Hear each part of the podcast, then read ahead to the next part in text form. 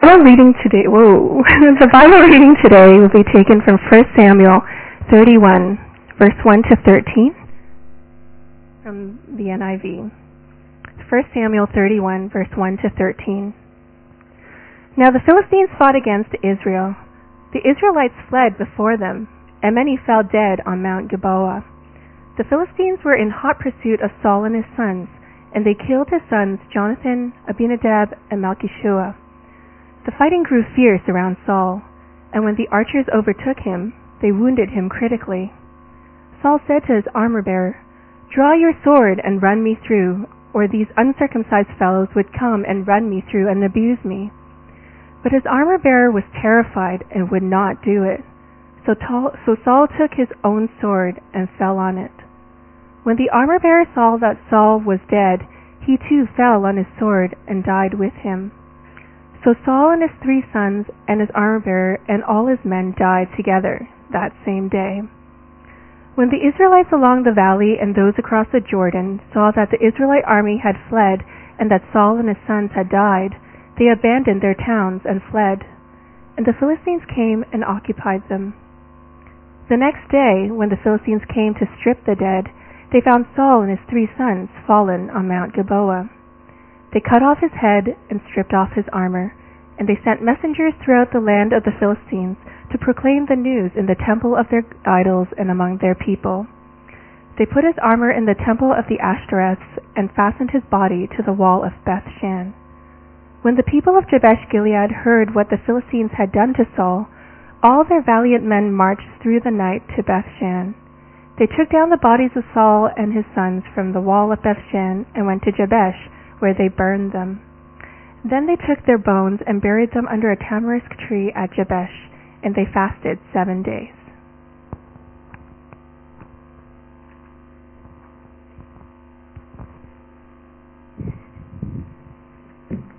You stand with me, please? I want you to go shake the hands of seven people. You have to move. Don't just stand still. One. Two. Not enough. Three. Good morning. Four. Good morning. How are you?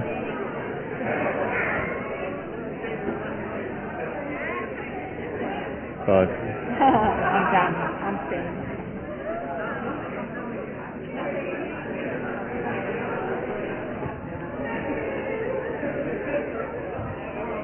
Six.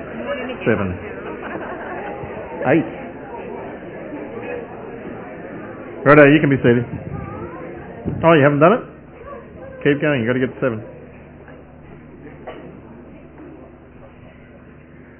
Who was shallow enough to be counting off as you shook hands? Besides me.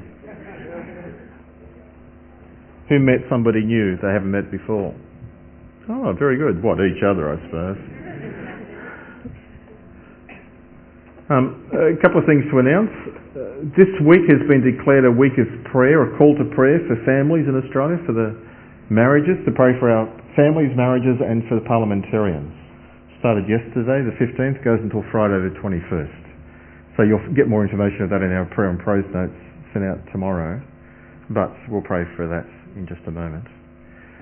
Uh, many of you will know Gary Chedesco, Gary and. Gary has just received diagnosis that he has cancer.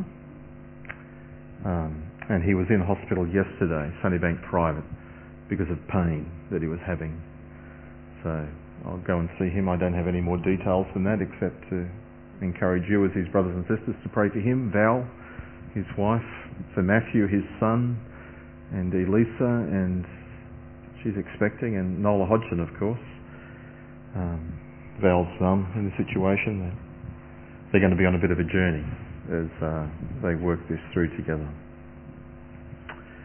Uh, and then also just to inform you that Rhonda and I are going away on holidays this coming Friday, so pray for us. We're going across to the other side of the country, to Western Australia. We've never been there before.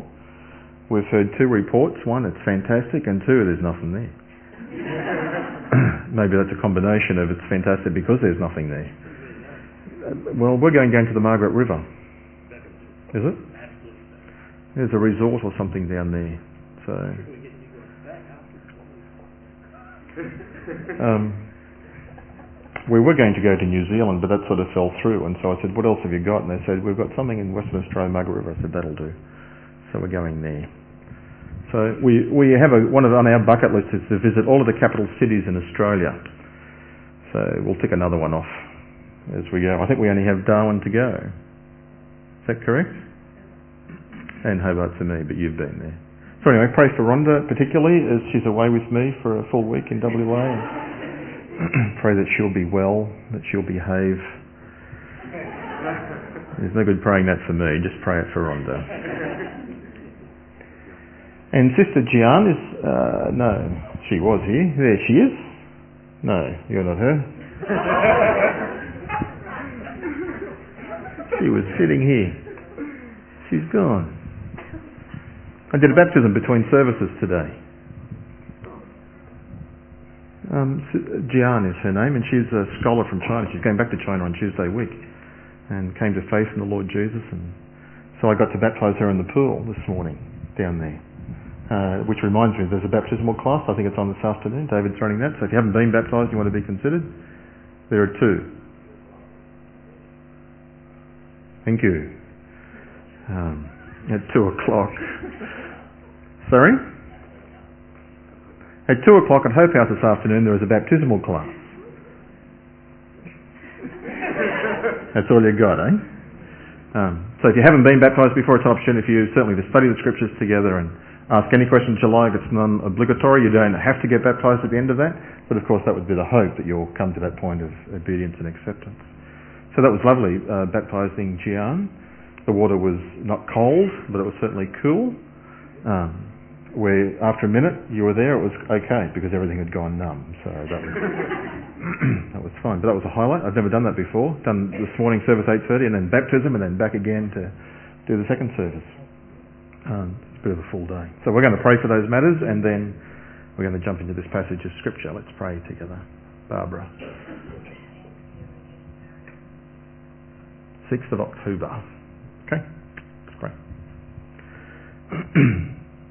Heavenly Father, we thank you for the privilege we have because of your Son, the Lord Jesus, by his death, resurrection, ascension, session to your right hand, he now makes us welcome, so that we are accepted in him. And it's delightful to be able to relate to you as our Father. Lord, you've heard all of the conversations we've had this morning, and we want to bring before you our brother Gary and ask for your healing hand on his life. We pray that you'll give Val and Max, Alyssa and Nola extra portions of grace and peace, and that they'll have strong trust that you're the God, the powerful God who is in control. May Gary be aware of your presence, and we pray for relief from pain and healing in his body. Your will, Lord, to be done. Likewise, Lord, we pray for marriages in our nation as this is a week where we are called to focus upon that and we ask for parliamentarians that you'll give them courage and wisdom to make the right call according to your word. We pray you'll strengthen marriages. So many, Father, just falling apart, dissolving. We pray that you will help us as a nation to be aligned more with your word and your purposes, as that we might continue not just to prosper physically, but that we might prosper spiritually under your blessing. So we pray for our Prime Minister, for our Premier, and for the Mayor of our city. And pray that you'll give them courage of convictions and insight and wisdom to make decisions, not according to their own faction groups or to those who uh, lobby them, but rather that they'll make decisions according to that which is right in your sight. Thank you for uh, Aaron and Andrea and pray, Lord, for your blessing on them as they come soon to be married. We commit them and indeed all marriages to you that are Christian, that they might be godly marriages. Help us to be good examples at home, that the next generation growing up might be followers passionately of the Lord Jesus. And we thank you, Lord, that we have the opportunity to gather together here this morning, to have the privilege of singing and encouraging one another, of supporting one another, of uh, reading your word and learning from it together. that we might align our lives with your will, your purposes. So, Lord, through this, these couple of chapters, we pray that you will speak to us, challenge us, stretch us, shape us, and just remind us of what you desire for us. That regardless of life's circumstances, you are the God who is on the throne, and your will will be done. So, Father, glorify and honour Jesus, we pray, in his name. And everybody said, Amen. The slides will appear, and I want to sort of this morning read the scriptures as well as address stuff on the slide. So the first slide will come up, and it's a picture. I've called this message Saul's Bad Ending. See, there is the spear that Saul couldn't throw, and there is the sword with blood all over it. And that's because, as we read this morning, it's the sword that he falls upon that takes his own life. Obviously, those implements, those weapons, are not in proportion.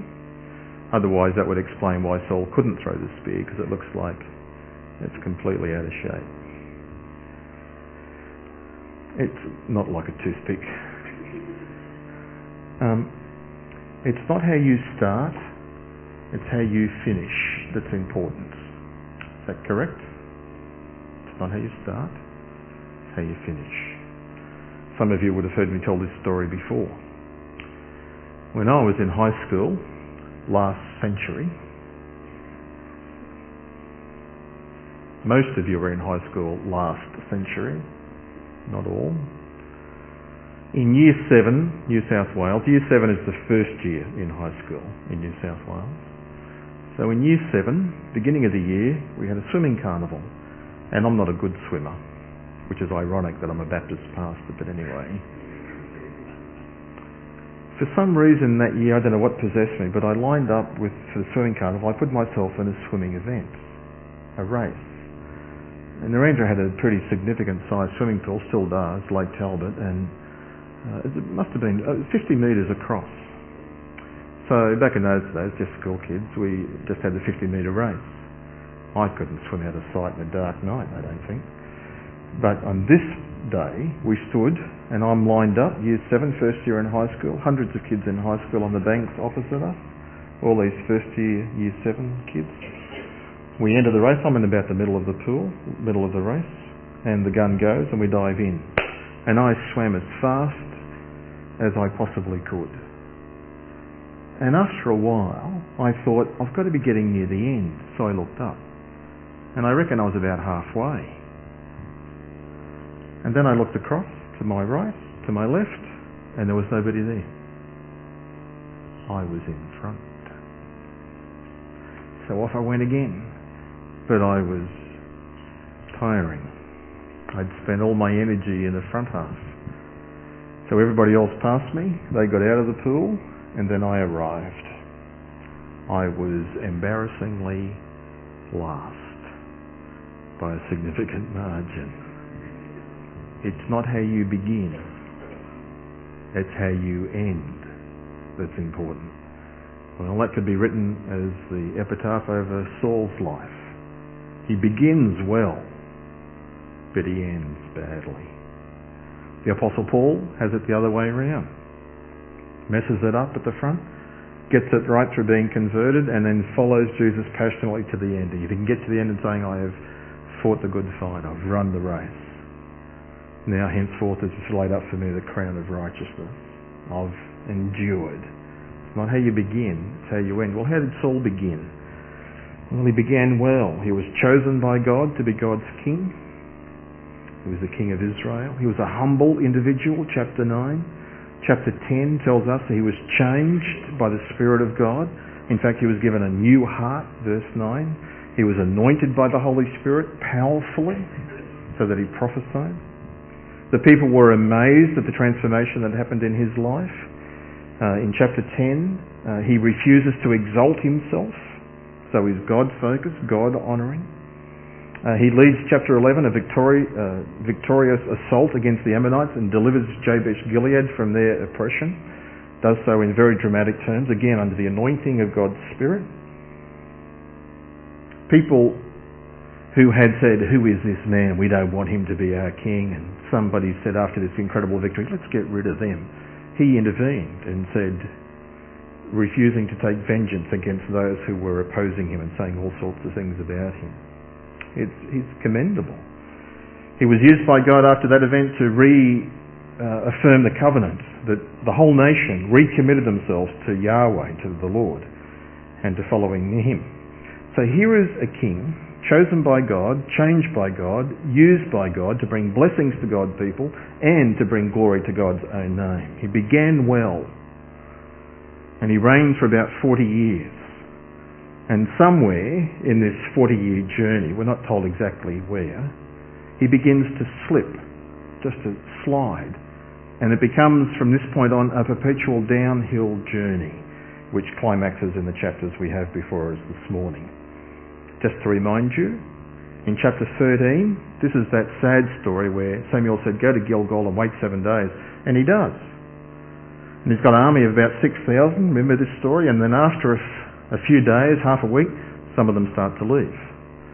By day six, a lot of them have gone. He's into the seventh day. He had to wait seven days. He's into the seventh day. We don't know how far, but let's say halfway through that day, and he finally steps in. He disobeys. He places himself in the shoes of Samuel. He does what Samuel was supposed to do. And as soon as he's finished offering the sacrifice, Samuel walks around the corner. Catches him in the act of disobedience. To us, when you read it, you might think, well, it's just a little thing, but it was rather significant. And Samuel tells him accordingly that because he has been disobedient, there's going to be a change in the future. Chapter 14, that's followed, where again, just a little slip down. He seems to be driven by his own zeal, his own ego. And he even threatens to kill his own son, Jonathan, chapter 14. Remember where Jonathan scoops up some honey and is revigorated and Saul says, let's find out who did that and who broke the curse and let's kill him. Turns out to be Jonathan. And he's prepared to follow it through. It's only the people who intervene and save Jonathan's life. And then chapter 15, 13, 14, 15 is where he is disobedient to God's clear instructions to destroy all of the Amalekites. And he doesn't. He destroys most of them, keeps the best animals and the king, and he brings them back. And Saul, Samuel rebukes him that you have not obeyed the commands of the Lord. Yes, I have. No, you haven't. Well, it was the people. And that's what Saul does in these three chapters. He blames others. You never read of him being repentant or remorseful. He never owns up. He's never broken by his own sinfulness. He's more concerned about the public image and playing the game. He's the king. Has the name for being a God follower, and he is a believer, but he is slipping, sliding, and into increasing persistent disobedience. And then through God's providence, David ends up in the palace and David and Saul have a beginning, a great relationship, but eventually Saul, Saul becomes very jealous of David, and of course several times tries to kill him, throwing a spear at him, and and so on. Um, the Bible talks about him having an evil spirit come upon him, whether it's he's demonized or whether that's a Old Testament way. In this instance, talking about some sort of psychotic, psychological disturbance or a combination of both of those sorts of things. Uh, commentators are divided. The reality is something was going wrong in Saul's life. He's a complex character who began well, uh, but slipped and never makes it back. He just continues to drift off course. He doesn't get as bad as Solomon, who through his marriages went and worshipped foreign gods. Saul doesn't go that far. He's a believer who, even in the midst of his disobedience, still acknowledges the reality of the Lord. But it's his own pride, more often than not, that is fueling this disobedience. He won't humble himself, sadly, like he did in the beginning. And this slip sliding away is in progressive stages until it climaxes, as I said, here. In the first phase, it's a mild-mannered type thing. There is a blend of he is normal and he is raging. It's when the evil spirit comes upon him and leaves him when David plays. It's in that sort of phase and state. I think he was going through that phase because the New Testament certainly alludes to this experience or to this type of experience when it says that if we as followers of the Lord Jesus have bitterness in our hearts, unforgiveness towards a brother or a sister, then God will hand us over to the tormentors the tormentors. The context, Matthew 18, they seem to be spirits, demons. And that's with a view to repentance. So I assume that's what this was for Saul, intended to bring him to repentance, but he doesn't make it back. Then it gets a bit more intense, becomes more irrational, becomes more destructive. It's where he throws the spear at David three times. It's where he sets up his own daughters and um, is using them to achieve his own means and ends. He's prepared to not only kill David, but he's also prepared to kill Jonathan, his son. is far more destructive. And he's now in this phase the one who's carrying the spear with him all the time. Whenever you read about Saul, he's got a spear. It's either with him in the palace as he's walking around, it's with him under the tamarisk tree when he's sitting down, it's with him when he's asleep, it's stuck in the ground at his head. He's got the spear with him all the time. He's highly insecure, it would appear. He seems to be by himself, and he's there to defend himself. Until finally, this story, this sad decline, climaxes for us in chapter 28. If you've got your Bible, there are four paragraphs in 28, and we'll just look at a slide and a paragraph as we work our way through this. It's a disturbing chapter.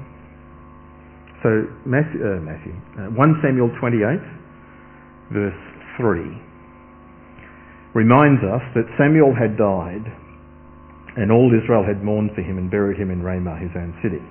That's important for us to be reminded of. And Saul had done a commendable thing. He put the mediums and the necromancers out of the land, all of the magicians and people who consulted the dead. He's removed them. He's made it illegal. It's commendable because that's exactly what God said to do. Leviticus, Deuteronomy, is to remove them from the land. And he had. When he did that in his 40 year reign, we're not told, but he had done it. And it was commendable. And now he's going to regret that decision. Verse 4 the Philistines assembled and came and encamped at Shunem. And Saul gathered all Israel, and they encamped at Gilboa. Now Shunem and Gilboa are up north. Normally the Philistines have come across the south where they kept getting defeated and repelled. Now they've gone about another 30, 40 kilometres further north into the valley of Jezreel, the beginning of it, where it's a flatter plain, where their chariots will have far more significance. And Shunem is on the northern side of that, Gilboa is on the southern side of that. Philistines are here in the north. Saul and his army, Gilboa, just to the south, across the valley floor, waiting. When Saul saw the Philistine army, he was afraid, and his heart trembled greatly. This is at the end of the 40 year reign. When Saul inquired of the Lord, What should I do?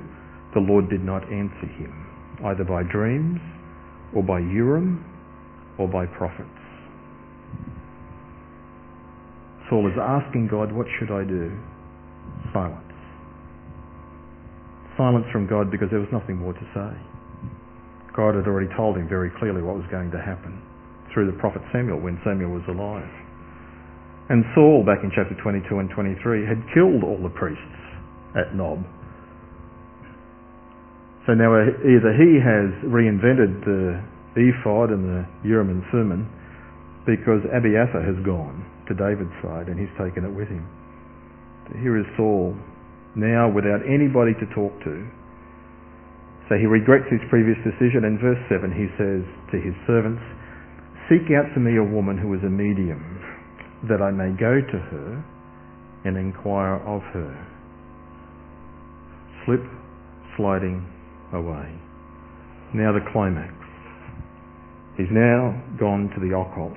He's now gone over to that which God has clearly indicated he is not to do. And surprisingly, though vaguely, his servants reply to him, Behold, there is a medium at Endor.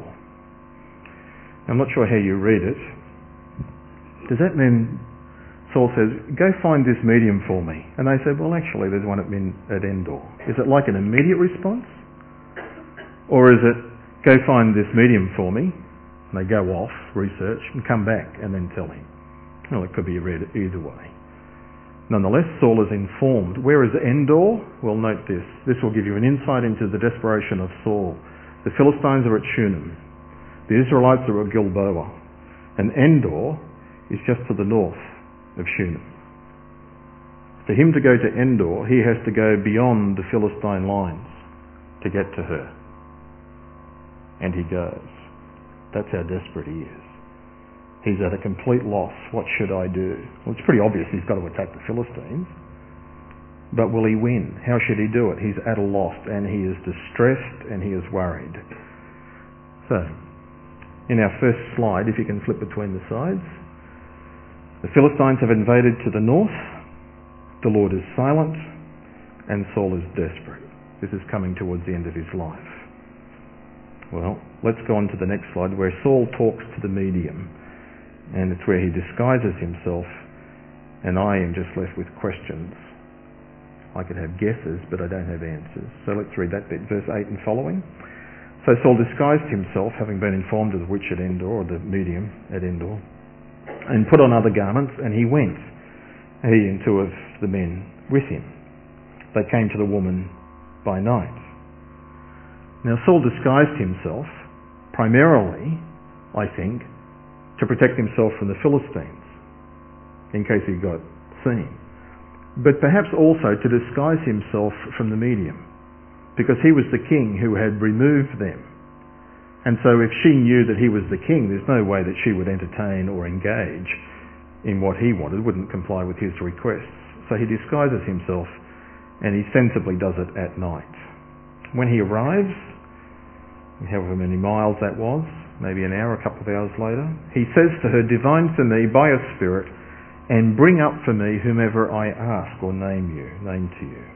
The woman said to him, Surely you know what Saul has done, how he has cut off the mediums and the necromancers from the land. Why then are you laying a trap for me to bring my life to death? She suspects entrapment. Saul swore to her by the Lord, As the Lord lives, no punishment shall come upon you for this thing. That's a sad comment.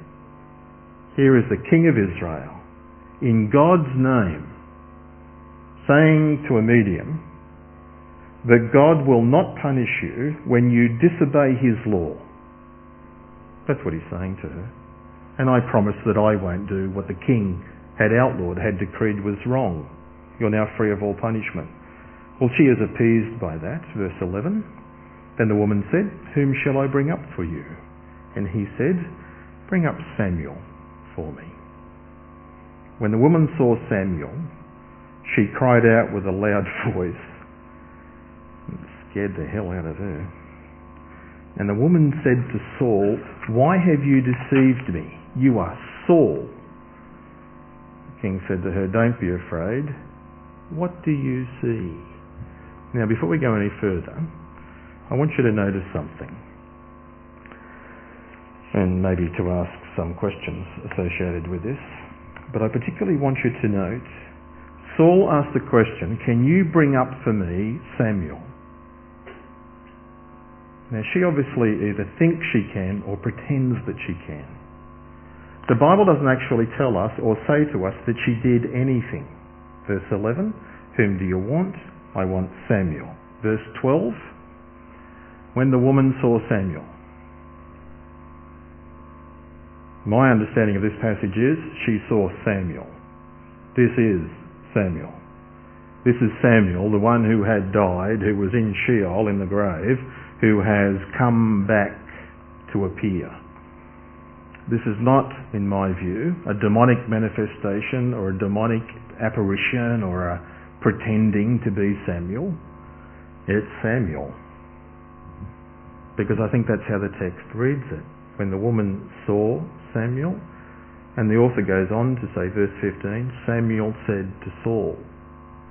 I think it is Samuel. Are there any other biblical instances where somebody from the dead speaks to somebody who is living? Terry? Lazarus? Moses and Elijah on the Mount of Transfiguration. Makes me want to ask some questions. Can mediums and spiritists contact the dead? Can they listen to them? Can they see them? You seen that show on TV, the cop show, where they can't solve a murder or something, and they go and contact a psychic or a spiritist, and they, through means and measures, find out and give clues? Is that real? Or is that demonic deception? I don't know. I do know this that this passage cannot be used to endorse that. God has outlawed it. God has said don't do it. That He is the source of revelation and that we are to seek it from nowhere else. This is clearly wrong. But the passage also says, doesn't say to us that she actually did it. I think God did it. My guess is these spirits and mediums and necromancers cannot do what they say they can do. Only God can. And for some reason on this occasion, God allows Samuel, who is asleep in Sheol, or resting, because he says, Why did you disturb me? as we'll come to in a moment. And Samuel is summoned.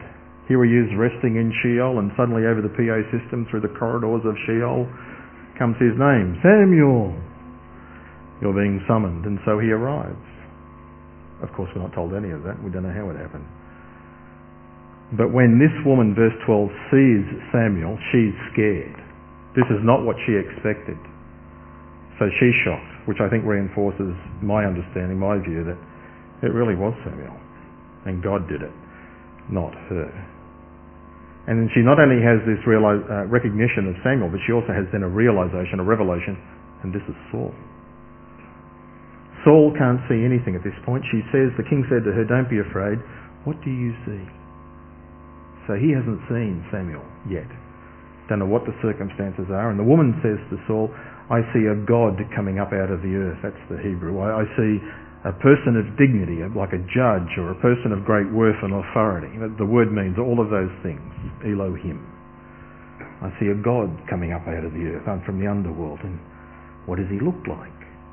He's an old man coming up and he's wrapped in a robe has all the markings and symbols of human frailty, but it's that mention of the robe which gives Saul this like intuition of saying it's Samuel. Remember, he reached out, broke Samuel's Saul, Samuel's robe, and so on. Saul knew it was Samuel. He goes down on his knees, bows before him, and pays him homage. Then the Bible says, well, verse 15. Then Samuel said to Saul, why have you disturbed me by bringing me up? Saul said, I'm in great distress. The Philistines are attacking. God has turned away from me, doesn't answer me anymore, neither by dreams or prophets. Therefore I've summoned you to tell me what I should do. He's like a little schoolboy who's been caught out. I know it's against the rules, but I had to call somebody. I called you. Which is again a bit strange because Saul never listened to Samuel. But there was some relationship. It was Samuel who anointed him. It was Samuel who was instrumental in picking him. It was Samuel who spoke God's word to him, who protected him in the early days. There was a relationship of some sort that Saul perhaps now is pining for or wanting back. And Samuel says to him, verse 16, Then why did you ask me? If the Lord has turned away from you, why are you talking to me? I'm the Lord's prophet. I speak his word, and if he's not talking to you, it's pretty pointless talking to me. Now, what Samuel, I think, is alluding to is saying, you should be seeking God, not me. You should be turning your face to God. You should be repenting. You should be humbling yourself before Him.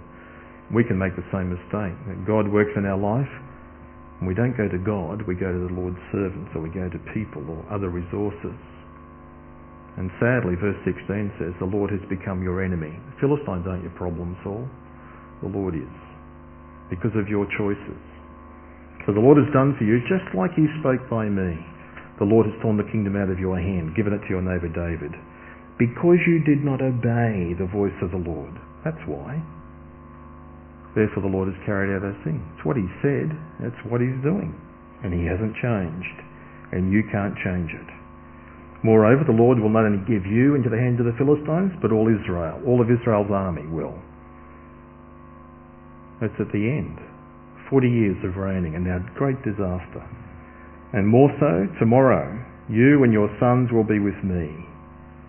Now, if the Lord had communicated through this rather extraordinary event, however he communicated it to you, that tomorrow you die, what response would you make?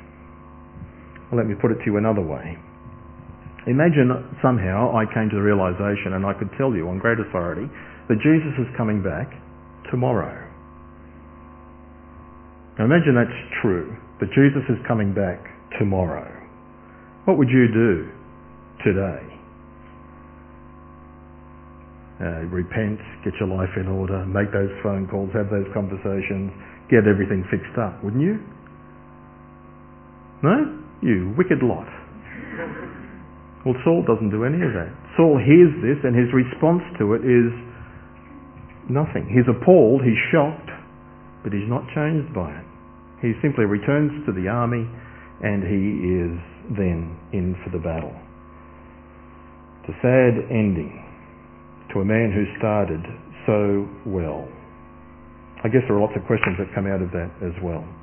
Um, but the primary point is that this is all happening because Saul did not obey the voice of the Lord. Well, let's flip over to the end.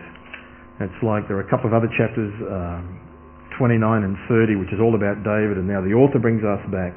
And when we come back to this scene, like if you're watching a movie or TV or something, you, watch this scene with Saul and the medium of Endor and Samuel and all of that, and then there's a cut in the scene, and you've suddenly got the story of David. And now when we return to this story of Saul, he's already in the middle of a battle. The battle has started, 31 verse 1. The Philistines were fighting against Israel, and Israel is being beaten. The Israelites are running away. The archers are shooting their arrows, and some of them have hit Saul and struck him. Saul's sons are already dead in verse 2. As the battle gets worse and the Philistines press against Saul particularly, Saul says in verse 4 to his armor bearer, Draw out your sword and thrust me with it because I don't want these uncircumcised people to come and to mistreat me, like they did with, you know, uh, Samson.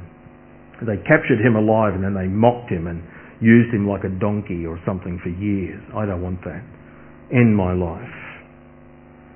And the servant, the armor bearer, you're the Lord's anointed, and he was fearful. I'm not doing that. I'm not killing you. So then Saul took out his own sword and turns it in such a way, and he falls on it, commits suicide takes his own life. And when the armor bearer saw that Saul was dead, he did the same thing. He fell upon his own sword and died. So now note these things. Next slide. God kept his word. Verses 6 and 7. Thus Saul died, his three sons died, his armor bearer and all his men on the same day together. Just like Samuel had said the day before. This time tomorrow you will be with me. And back in earlier chapters in Samuel, Samuel had predicted that this would happen. God's word comes to pass. His words of judgment, most definitely. But encouragingly, also his words of promise. And sadly, verse 7, when the men of Israel who were on the other side of the valley and those beyond the Jordan saw that the men of Israel had fled and that Saul and his sons were dead, they abandoned their towns and their cities and they fled and the Philistines came and lived in them. Up north, the Philistines have attacked to the south, have won in the valley of Jezreel, and then they just keep moving east towards the Jordan. And they go on to the other side of the Jordan. And the Israelites are running away. And the Philistines come and occupy those cities, those towns. Effectively, the Philistines have divided north and south, divided the forces of Israel. It was a great humiliation and great disgrace. The next slide. Because of Saul's disobedience and this great defeat, there was great dishonour to the name of God. The next day, when the Philistines came to strip the slain, they found Saul and his three sons. They cut off his head, stripped him of his armour, and sent messengers throughout the land of the Philistines to carry the good news to the house of their idols and their people. Saul is dead. Yahweh, their God, is a loser and our gods, the gods of the Philistines, are victorious. That's what they're proclaiming. Great dishonour to the name of God because of Saul's disobedience. But it's Friday. Looks bleak. The Lord still has his purposes and he's still on the throne and he's still working it out. And then the story ends with this lovely note of gratitude from a group of people.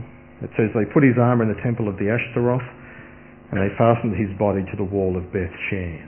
That's up here to the north and across the Jordan. They've got his body and Jonathan the son's nailed to a wall, his headless body.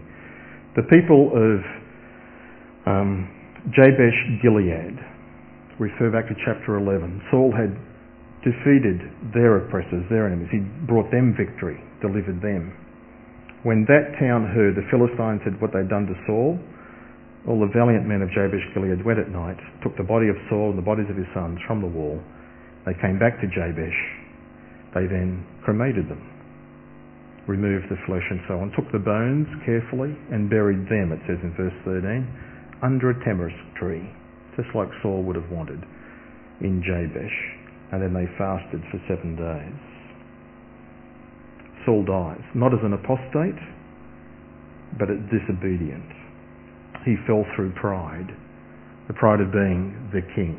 Began so well, and then just got off course, didn't listen to God, compromised a little bit, started doing things his own way, ended up becoming egotistical and oppressed by some sort of evil spirit. He was a believer who lost his way, got off course, and regardless of God's privileges or benefits he gave him along the way, he never came back on course. I think he'll be in heaven, but he's going to be like a believer whose works are going to be burned up. The book of Samuel teaches us, and I'm finishing with this, that God's kingdom was advancing, but it's grinding forward. It wasn't advancing. It was two steps forward, one step back. One to the right and then back on course again. One disappointment after another. There is judgment on the godly leadership with Eli and his sons. There is the rejection of the prophetic leadership in rejecting Samuel, chapter 8 and 12. And now with Saul, there was this just disintegration of the royal leadership. It was all just going from bad to worse. One failure after another. Yet, God is still on the throne. It doesn't look good. But we already know about another anointed one, David, who is coming. God's chosen whom he will use to bring the scattered sheep of Israel. Doesn't look good now. But remember chapter 16 verse 7? Man looks on the outward appearance, the Lord looks on the heart. Things might look bad outwardly. We might think our government and our politicians are going to make decisions which are not godly and which are not right. It looks bad. And God's still on the throne. Look to Him. Don't take your eyes off Him. Speak to Him. Pray to Him. Ask Him to intervene and to change wicked hearts to righteousness. And this is my last bit.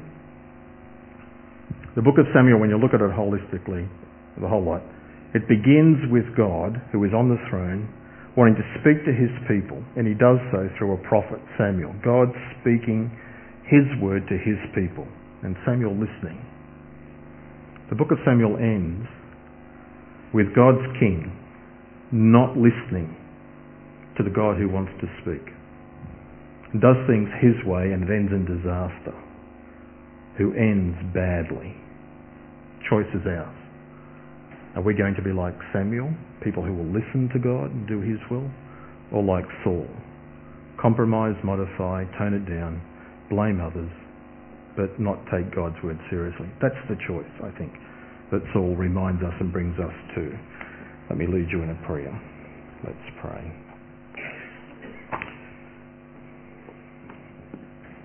Father, we are grateful that you are a God who communicates, a God who has spoken, and we have your word.